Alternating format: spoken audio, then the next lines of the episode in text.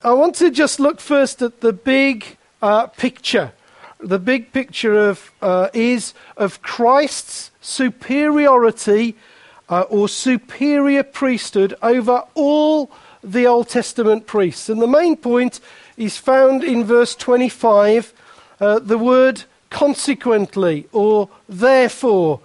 And that means there is a great conclusion to, from all the preceding truth about Jesus' priesthood, and verse 25 is the conclusion of it all. So, verse 25 says this Consequently, he is able to save to the uttermost those who draw near to God through him, since he always uh, lives and makes uh, to make intercession for them. There are some wonderful truths in that before we get to explain it. Christ is able to save to the uttermost forever. That's a great promise. That means we can expect salvation. We can expect it. We can live thinking this will not be how we will finish up because God's going to save. Also, second promise, He always lives to make intercession for us. That's a wonderful promise. He lives to pray for you. He exists to pray for you. I find that just so reassuring because I know that I'm a rubbish prayer, but He lives to pray for me. I, that excites me. The eternal, uh, the eternal intercession and the eternal salvation are for those who draw near to God through Jesus. Now, think with me. I know that's difficult because I have difficulty thinking. Think with me about the relationship between those two. That Jesus is able to save forever, and that Jesus always lives to make intercession for us. What is the connection? Well, it's made explicit in the verse, and it is extremely important. So we're starting off with something extremely important, and hopefully we'll keep going on doing important stuff. And it is found in the words since or maybe in your Bible, or because. Since or because he always lives to make intercession for us. In other words, our future salvation hangs on Jesus' future intercession for us. Oh, what if he stops then? You just plummet into hell. No, you don't. Because what does the Bible say? He lives to intercede to us. And how does he pray? Day and night without ceasing. What does that mean? It means that our salvation is secure, it's safe, it's solid, it's something we can build our lives on. It's a wonderful promise because here in heaven is somebody praying for us day and night and not giving up. Isn't that wonderful? I am secure not because of what I do, not because of what I pray, not because of the rituals that I, but because He prays and He doesn't stop. I can say, wow, my, my security in heaven is secure because of what He does. Now, the reason that there are priests in the, Old Test, in, the Old, in the Old Testament, in the Old Testament, is that priests are needed to intercede for us with God. They enter into the holy place where we're not allowed to go. Uh, they take sacrifice, sacrifices for us so that our sins can be forgiven. And all of that Old Testament priestly system was meant to teach the people and us about sin, about holiness, about the wrath of God, about an inescapable judgment that, w- that would come upon us. And the point in all of this is God has made a way for us to get right with Him.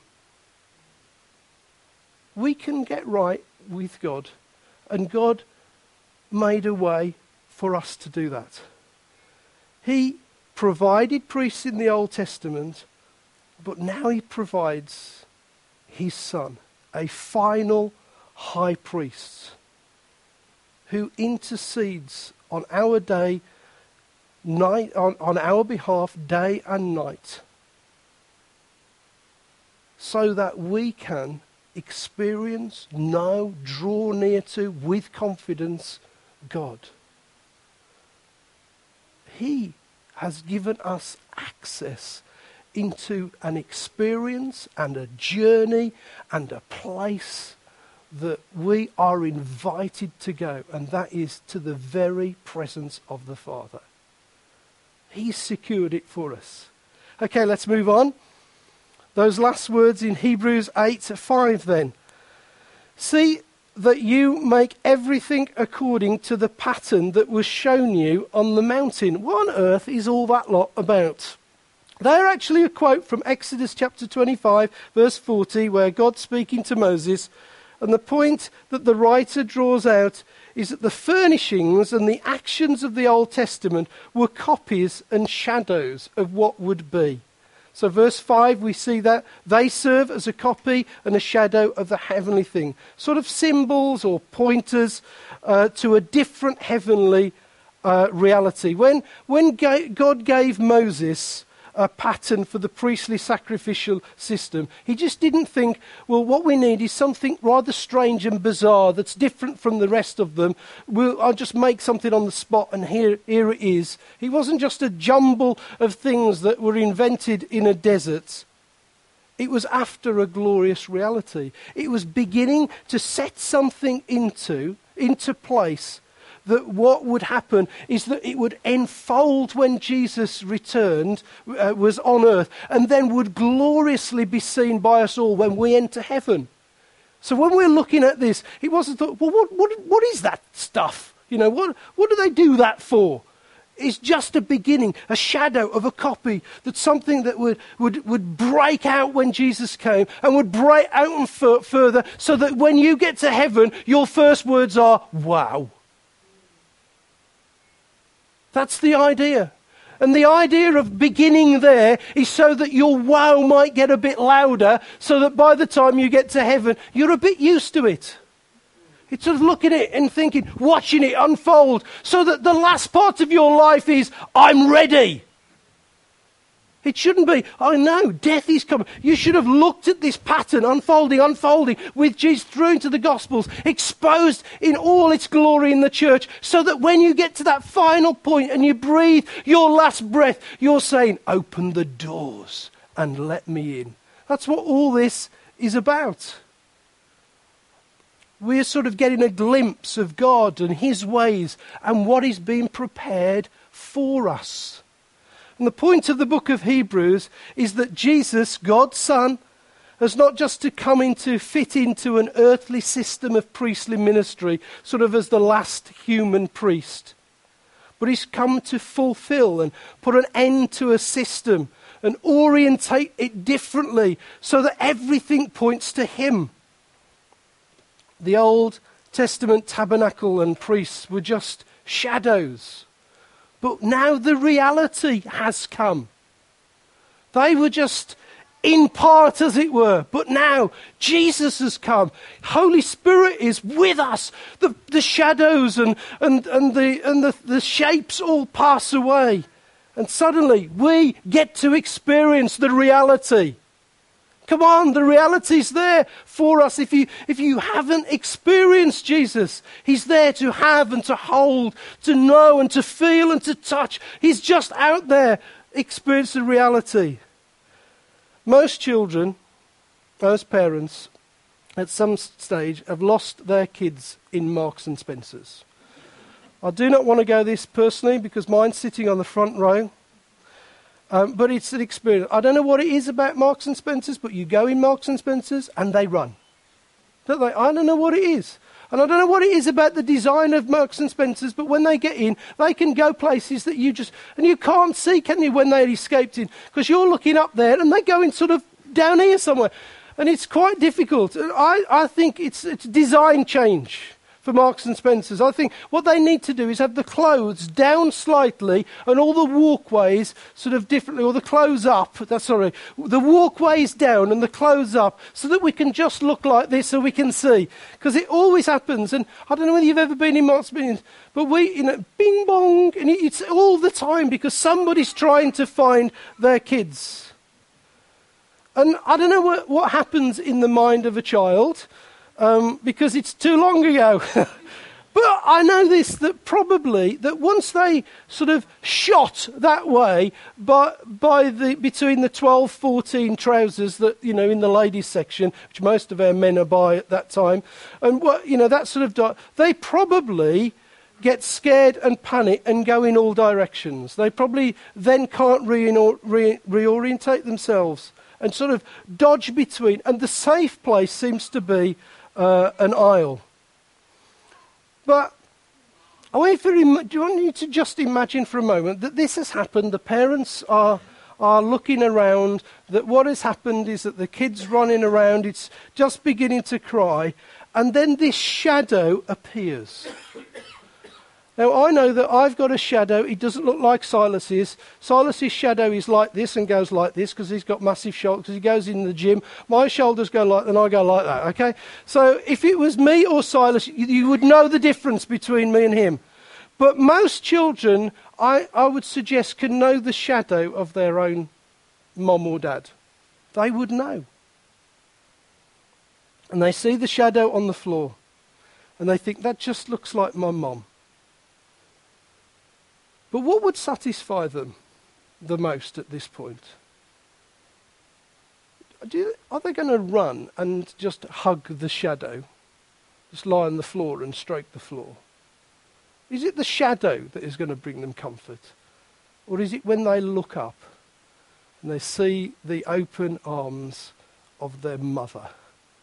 You don't often see kids, do you, running to the shadow?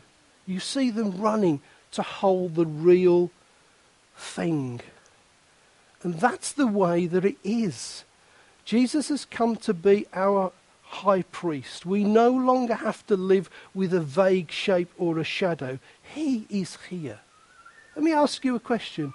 Why would you want a ritual when you can have him? Why would you have a rite R I T E. When you can have Him, why would you, why would you have a formula or a pattern when you can have Him? Let me encourage you to resist those things and to move towards Him. Let Him hold you. Let, feel Him. Hebrews chapter 8, verses 1 and 2 is a kind of summary it says this Now, the point in what we're saying is this that we have such a high priest who is one who is seated at the right hand of the throne of majesty, a minister in holy places, in the true tent that is set up by the Lord, not by a man. And the point, or the main point of that, is that there is one priest who goes between us and God, who makes us right with God. He prays for us, but he's not ordinary. He's not an ordinary man. He's not weak like the priest of old. He's not sinful like the priest of old. He's not going to die like the priests of old. He is the Son of God. He is strong, sinless, with indestructible life. Not only that, he's not ministering in an earthly tabernacle with all its limitations of place and size that's been worn out and gets moth eaten and soaked by rain and burned by sun and torn by people and nicked by uh, people that want to come and raid you and nick your stuff. None of that. No. Verse 2 says he's ministering in a true tabernacle, which is, which is not pitched by man, but is pitched by the Lord. The real thing of heaven can be yours. And that's what's meant by uh, cast uh, Mount, uh, Mount, from Mount Sinai, what was given, what Moses copied. Therefore, I want to encourage you don't put back a man where you hear from God. I am not your priest. I cannot be your priest. I can't do that. Why? Because when Jesus came, he made you the priesthood of all believers. He said, You can have as much access as any other people. You don't need a priest any longer. And isn't it strange that in our day, I don't know, mention denominations or anything like this, that what we are doing as a people is that we're moving back to a priest. We've got rid of the robe thing and the funny hat thing and the thing that you wear down there. We cast it aside when Jesus came and we've come back to getting people dressed up so that one man can hear from God on your behalf. What are we doing? What are we doing with our churches? We are creating them ornate and tent like and holy of holies and, and sort of becoming sort of like, you can't do that in this place. It is the Lord's place. No, it's not. It's flipping Glyndŵr University. Where does the presence of the Lord dwell? He dwells with me in my heart. I no longer need a tent. I no longer need a man. I can have the real thing at any time. That's the bonus. I can be in the shower and worshipping. I can be doing, I can be in the closet, as Jesus said, and praying.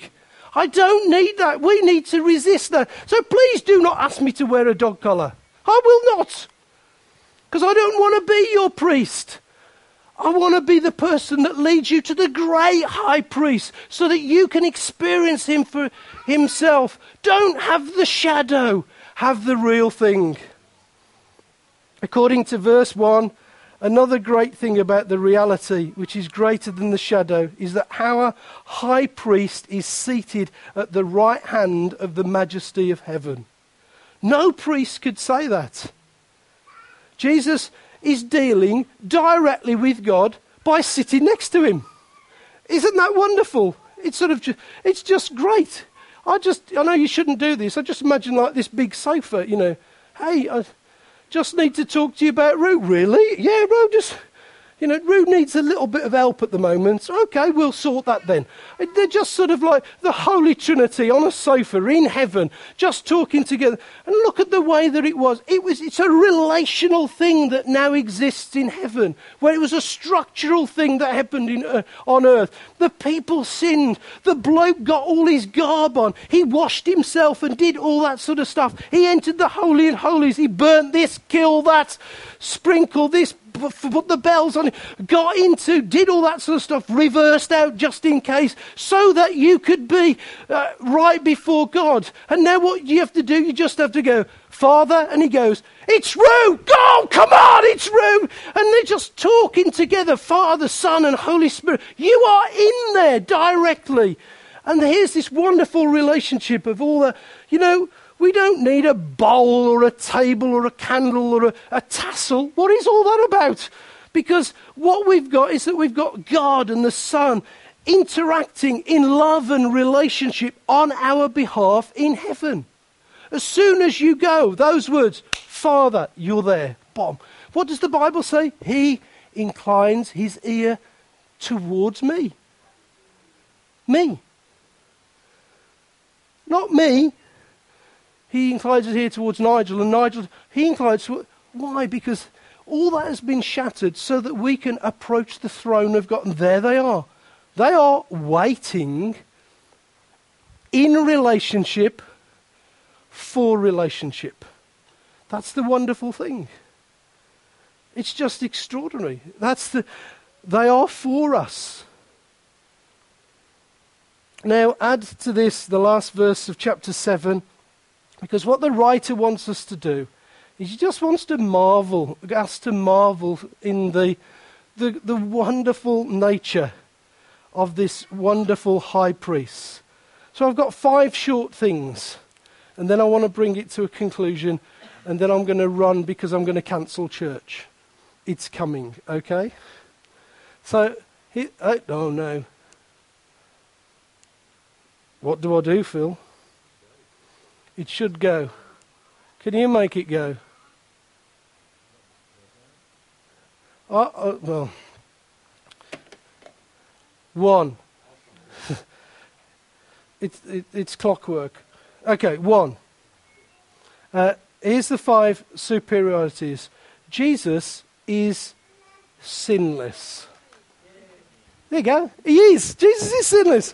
Verse 24 for it was indeed fitting that we should have such a high priest, holy, innocent, unsustained, uh, unstained, uh, separated from sinners, and exalted high above the heavens.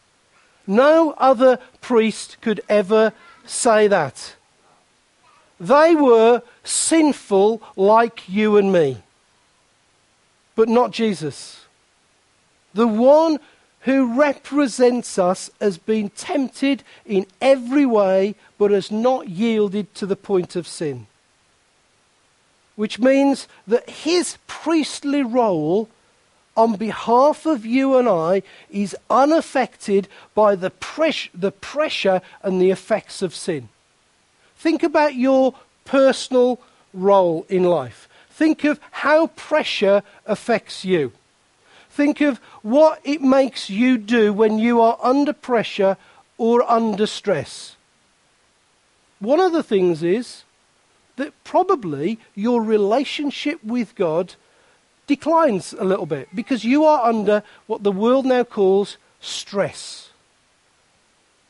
Now, I want you to think that in heaven you have got somebody that represents you that is unaffected by all that you experience. What does that mean? What does that mean? It means that his prayers are so effective for you. It means that he's on the ball and on your case day and night. It means that he's for you and not against you. It means that he's never going to stop holding you in, in the presence of his Father all the time. That his energy is always 100% for you. Isn't that wonderful? You know, sometimes, I don't know whether I, have got to be careful because Callie's out this. I, I sometimes find the, the husband lark quite difficult. I know you're not supposed to say that, but sometimes I just feel that I, I muck up. I fail. And I just, and I don't know whether you've ever done this, husbands, that sometimes you're just on your own, you might be cutting the lawn or something like that, and you just think, you are such an idiot, Nigel. Why on earth did you say that? Why did you do that? You shouldn't have done that. And you know, I can even pre-plan the sort of the scenario that goes happen. This is happening. Callie is going through this. You must not say certain things. You must not do certain things. You must not aggravate the situation. And then what do you do? Burke, you do it. And you think, why cutting the law? Why did I do that? And it's almost as if, think, and then what happens? The relationship collapses for a little while. Because I'm not saying idiot, and she's thinking idiot. So there's like this tension that goes on in the house till you have to come and say that big word that men feel so. I just can't say even there, but you know, it's that sort of thing. Now, what happens in heaven is none of that. Is that all the energy that is needed to develop a relationship with you is there all the time. I just think that's wonderful. Just for your homework, go and read John 17, 6 to 26 one time. You can see how, how Jesus is there. He's praying, isn't he? For, for us, and you can get an idea of what He's praying for you with full energy. You just think, I've got somebody for me forever. Shall I try, Phil, or you? Okay. Oh, it works under the armpit. Okay, two. Because he was sinless, he didn't have to offer sacrifices for himself, but instead, instead could offer himself as a sacrifice. That is just extraordinary. Verse 27 He has no need, like those high priests, to offer sacrifices daily for his own sins and then for the sins of people. He did this once and for all. He was radically different. Can you imagine that what happens is that Moses goes, he's got these priests, some of them Levitical priests, and what he says to them is this Today, guys, it's not the goat thing, okay? It's not the lamb thing. It's not the little chucky egg thing, okay, the, the bird thing. Today, it's you. What we want you to do is we want you to go in and just put your head over the bowl and, you know, it's just you today. Now, I know you won't mind this because your son can take exactly time for you, but it's just you. It, that's no problem, is it? We can replace you. No problem. Where's the priest going to be that day? Where's the Old Testament priest going, oh, that's not what I signed up for. I didn't become an Old Testament priest to do this. that's not what I, I did it for the, you know, for the little chucky thing and the, the goat thing and, you know, and the lamb thing. That's what I did it for. I did it for the clothes. That's what I, I love dressing up like this and walking through the people with all the garb on. That's what I did it for. The tassels and the hat and the boy. That's what I did it for. I didn't go in there to sacrifice and, and then one comes and said, then I will. I will. I will go on behalf of the people without a lamb and without, without a bird or without a goat. I'll, I'll, I'll go. In fact, he said, Let me go. For God so loved the world that he gave his one and only Son. That he would be the sacrifice for our sins. Isn't that a wonderful demonstration of commitment for you and I? The priests never did that. But Jesus did do that so that you could become his child. I will go through all of that. Thirdly, sacrifice of himself as once and for all. You see that at the end of verse 27. This he did once and for all when he offered himself up. This is a great Greek word. It's the Greek word uh, iphaf, apax, once for all. And the effect of that once and for all is this. The idea of that once and for all is not just about sins. He died once for all sins.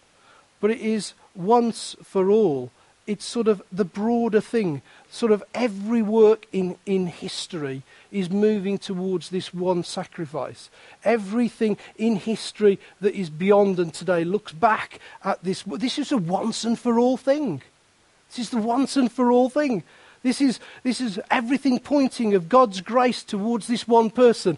Everything now and in the future pointing back to this one, one person. That's, that's absolutely wonderful that all this is about. Not just generations of priests going in and it handed down. No, this was dealt with for once and for all. All history is about this one event. What is the greatest event in history? Is it a plume of ash? No, it is not a plume of ash. It is about this one thing Jesus Christ who died once and for all. This is why our message is so wonderful because it states here that it is the greatest event in history. That this person should die once for all. Wonderful. Timothy uh, got taken up into this, and the Apostle Paul, it says, that God's grace was granted us in Christ Jesus from eternity. Then he goes, full stop. You think, what? Why'd you stop? You know why he stopped? Because he just caught him. It doesn't even make, you know, in, even in the Bible, 2 Timothy 1, verse 9, he just think, he stopped. Have you stopped? And thought that Christ died once for all, if you looked at history and all, how much does it make you stop and think? For all the other priests were appointed by the law in their weaknesses, but he was appointed by a divine oath as a perfect son. What is it all that about? It says in verse 28 for the law appoints men in their weakness, so that the high pri- uh, as high priest, but the word of the oath which came later than the law appoints a son who has been made perfect forever. The oath that is referred to here is quoted firstly in Psalm 110, verse 4. Let me try and explain. It says this The Lord has sworn and will not change his mind. Thou, art, sorry, that's Old Testament. Thou art a priest uh, forever according to the order of Melchizedek.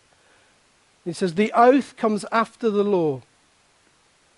In fact, points already in the Old Testament to the end of the law as a ritual system. That's what that is doing. And then you get the oath spoken to uh, the Messiah in Psalm 110, verse 1. David said, The Lord uh, said to my Lord, Sit at my right hand. So the final high priest is Jesus. That's the oath. Jesus, the Son of God, in the order of Melchizedek, not Levi or an Aaron or the sons of, is installed by an oath, not by the law which is passing away, but by an oath in heaven to secure what? A permanent relationship between people and Father. An oath was made. An oath was made on your behalf. We need to swear something in heaven on behalf of these people. Okay, guys, let's get together. I don't know how they do it. When I was at school, we did that sort of funny thing where if you made a promise, you spat. Did you do that at school? No, the girls didn't. The guys did. Some guys even did blood oaths. Didn't understand that, didn't want to do that, too squeamish. Where they did the blood thing and they, you know, we promise. Here it is in heaven, an oath is made. Come on, guys, let's get together. Okay, Father, Son, Holy Spirit, let's make an oath. Who's the oath for? We will redeem a people. They all go, Amen. Let's do it. Let's stick to our promise. Imagine that. Imagine the energy in heaven before the foundation of the world. Let's make a promise. What's our promise? To redeem a people, to gather them to us so that they will be a part of us. Sign it. I don't know, but I mean, you just don't know, do you? But I mean, something like that, and you think, there was an, an oath in heaven on my behalf. Finally, his ministry is forever. At the end of verse 28, the oath uh, appoints a son made perfect forever. Uh, Jesus never dies, he's never to be replaced. That's wonderful. He has an indestructible life. What does that mean? He will outlive his foes. He will be there as long as he's needed. Isn't that wonderful? Everything comes and goes, but he doesn't. Sometimes, if you talk to children, they actually fret that mommy and daddy won't be there forever to take care of them. And actually, sometimes as parents, however big they are, you, you worry that you won't be there to take care of them either. So it comes both ways. And that's why this truth is so precious. There's somebody in heaven that will take care of me forever. Isn't that glorious? Forever. That's his commitment towards you. I'm going to do this forever. I've sworn an oath to do this for you forever.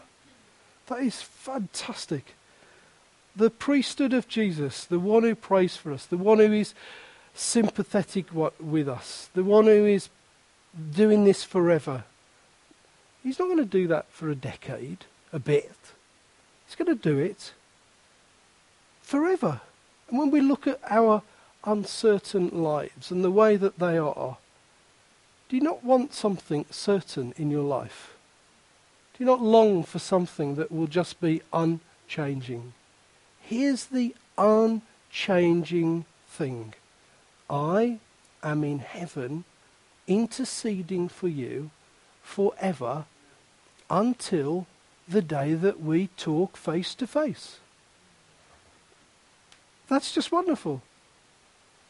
He's, that's the idea, the rock like, the firm. I mean, when you see that hymn, Rock of Ages, cleft for me, let me hide myself in thee. Why? Because that's his nature. I can because of who he is. And the great overarching point of this text, and the end, and also at the end of chapter 7, and the beginning of chapter 8, is that we have a great high priest then, Jesus Christ, who came into the world as the Son of God, who lived a sinless life, who offered himself as a perfect sacrifice for the sins of his people, who rose to everlasting life. He's now seated at the right hand of the majesty of God, and there loves to and prays for us and bids us that we can draw near to God. He didn't come to fulfill, to, to fit into the old system, and, system. He came to fulfill them and create a new one. Here's the reality the shadow's gone, it's passed away. So, how, what's the implication for all this? Oh, this is where I do it and then I run. I'm going to go amen and run, okay? So, as soon as I've done that, I'm legging it, all right? So, I just want to challenge church a little. Mm.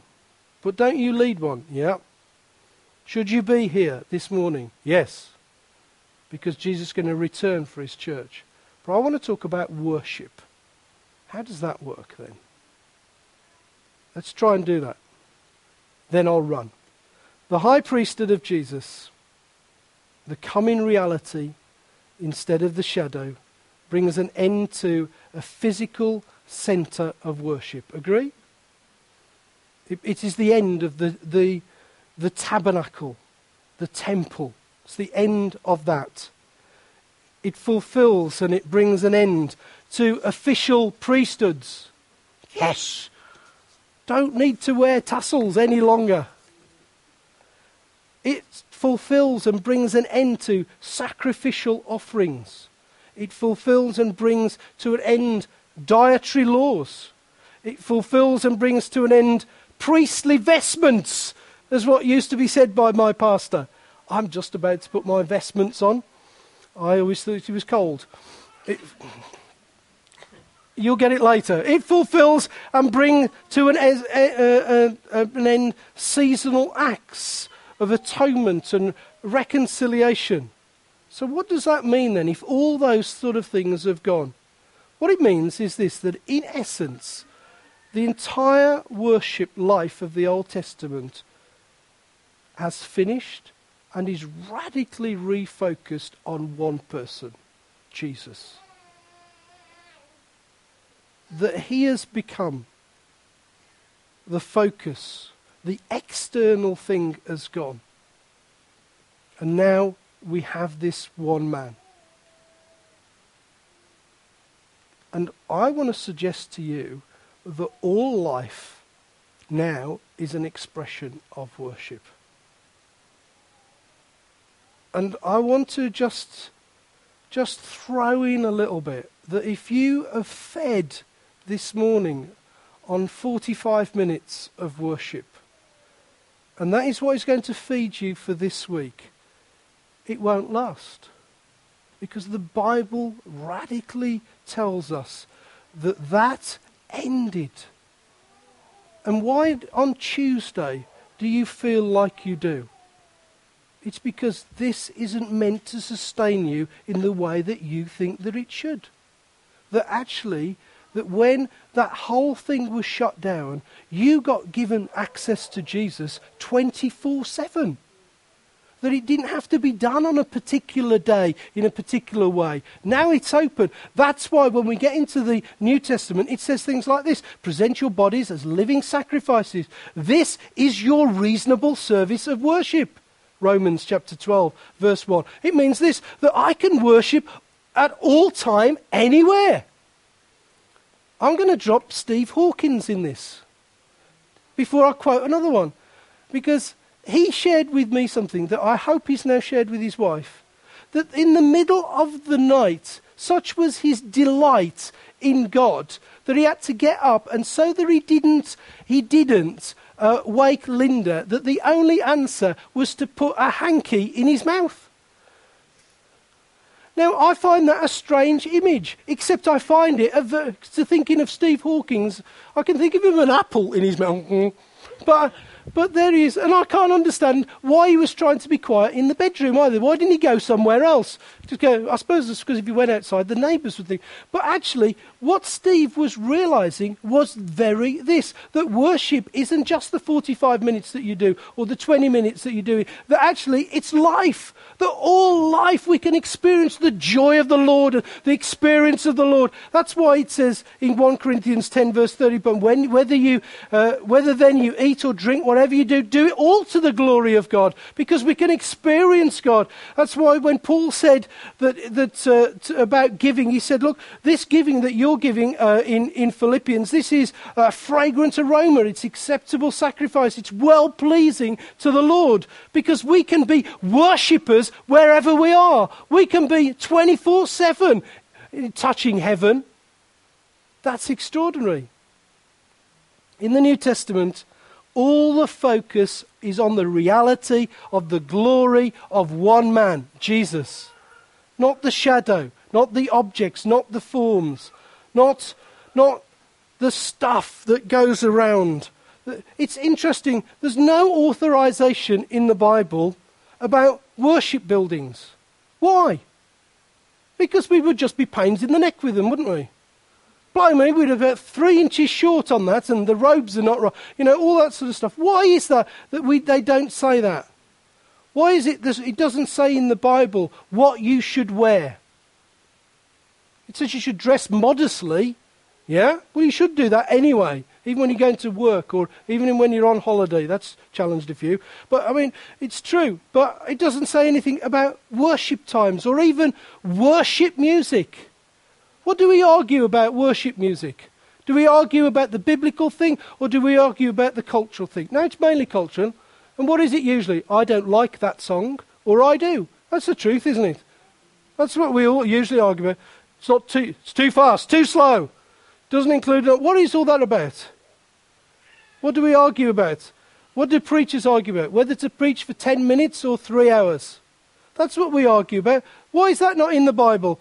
Why is there not such thing about is the choir and all that sort of stuff? Why is it only said in Psalm 150 about the musical instrument? Why don't they repeat that in the? Uh, that's the only one we can dig up, can't we? Oh well, we need, we've got a worship band, Psalm 150. You know all that sort of stuff. Why is all that? Why? Because we are meant to be worshippers, 24 seven. That we, we shouldn't go down that line. We were not designed. We were designed to focus on this one man, Jesus, and to love him and to experience him and to grab hold of him and to have him for all life and all time. You should not live on this. Don't live on this. Live on him. He's available to you. You can talk with him and walk with him along life's narrow way. That's, you can do that. That's the idea. The idea was that you didn't have to have the stuff. You can have Him. And what do we do? We bring the stuff back. What generally do churches argue about? Stuff! Isn't it? What are we going to paint the doors? Let's paint them pink, six leave. What is that? Let's put the chairs long ways round and make it nine leave. What is that? Let's turn the lights off and light a few candles or put some 75 leave. Hymn books. No, and this is true. I spoke to a minister in these that actually people have said to if we get rid of our hymn books and we have one of these things, we will leave. What? You feel like burning them, don't you? Just to go, let's see what happens, burn them. What are we going to today? So, worship service. We're just burning these. What on earth is it? Where's the man gone? Jesus. The truth with this is for some people, that makes us very free.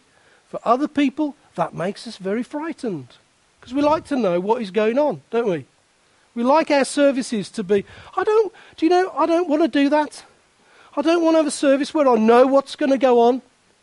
I want to have a service where I'm thinking, my goodness, what do I do next, Lord? I don't want to come and think, oh no, what we do is that we have the charismatic worship for 45 minutes. Steve comes and does some witty notice, that sort of stuff. Nigel preaches, he made a. We all go, do you, do you not want to think, come on? Do you not want to go and think, I, I do not know what's going to go on today? Do you not want some of that? My God, we should not be charismatic predictable. We are as formal in charismatic that the formal people are formal. Do you understand what I mean by that? And we should be the best at it. We're supposed to be the radical charismatic ones. I think sometimes we're the safe ones. Phil Harman, quote, came from, I know he's at New Word of Alive, pressing buttons and doing funny digital things. Well, I think you're doing that, Phil, if you listen to me on the internet. But if, I, if, if you're not, I do apologize. But you know, he said to me this. He said that when he left a reformed church, that he thought that being amongst us would scare him to death. And then he said to us, and he said it, he said, and I've been a little disappointed. And I, come on. It's all about you, Jesus, and what you do amongst us. Let me just read it. It's all about you, Jesus, and what you do amongst us. It's not about what I think should happen or whether that song fits with this song or whether it's about you. We gather to you at all times, 24 7. And the reason for this radical spirituality of worship in the New Testament is this that the New Testament is a missionary book, it's not a comfort book. The message of this book was meant to be carried to every people on earth and incarnated in every culture in the world. That's why we are not told to create something like this. Because what we do is that we take that package and we put it in this country and we take somebody which we have done to you and your country and your nation. We've gone to, to nations like India and we've said to be a Christian means this that you must stand in a three piece suit with a tie on and a waistcoat in 40 degrees in Delhi. And we've said, you must sing our hymns. And we were wrong, guys.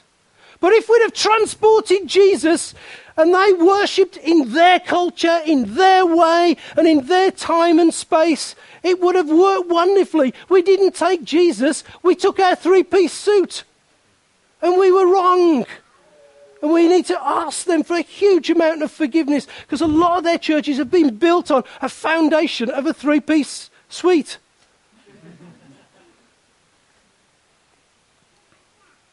But you see, the Old Testament was come and see, and the New Testament is go and tell. So we take, and the only way that we can take to go and tell is to take the man. Don't take the culture, take the man. The man brings success, the culture does not. So we take the man. The man then can do whatever the man wants to do in the culture that he's got. Let the man do it. Let me give you some idea of three things, that, and I'll finish with this, that I'm going to sing to you. Martin Charlesworth travels sometimes to the Ukraine. I don't know much about the Russian culture, but he says this. He said that their style of worship is quite militaristic. He said it's like being involved in an army band. That sort of stuff. I, and I have marveled at that. I've just thought, but what he's been able to say, he's been able to see God heal, God transform people. But he's, he, the worship, and he said, I find it so difficult. But the Russians love it. Why? Because they're encountering God. They're encountering God. I, I travelled uh, to Brazil. It's quite strange, Brazil, because, you know, I mean, I, uh, this body doesn't work very well but they're good at wiggling and wobbling and doing all that sort of stuff, particularly to the music. I, I can't get the thing right. I just can't, it just doesn't work, it just doesn't flow. But when you see a thousand or two thousand Brazilians in, in their own culture just worshipping God, you get, you just try a little bit, the arms go the wrong way and the legs go the wrong and you just think, no, it isn't about culture, it's about this one man. They're enjoying this one man, whether it's militaristic or wobbling. And then oh, we have this moment. We go to the Bright, this is the end, we go to the Brighton conference. Some of you may, and I take with me some guys, including Silas. I have been, over 10 years, I've been on the Brighton conference once by invitation. I have never press ganged my way through 5,000 people and been on the Brighton conference stage in my life because I just think it's implied. Until on the screen behind him, just blown up in magnificent size, is Silas from my church. Because doing Indian dancing. Silas, come here. Come here. Yes? We don't go home till you've been here. Come here. Thank, what, see, Silas, come on. Yes, come here. Come on, Silas. I just want you to, I want you to just show us, seriously, because they're all going to be for you. They're, they're not, I know it's embarrassing. Okay. Right, Silas. I, I want you to imagine I am, I am charismatic English Christian, okay? okay. I'm going to do my bit, okay? this is, this, this is as good as it gets, okay, Silas? Just, I might do this a little. Right, okay. Now then, what I want you to do is this is what we saw, okay? I want you to do Indian. Teach us, okay? I'll have a go with you, all right? All right. Okay, do you need music to do this? Okay, I'll go with fingers like this. Okay, which. Oh, look, see? Fantastic. Thank you.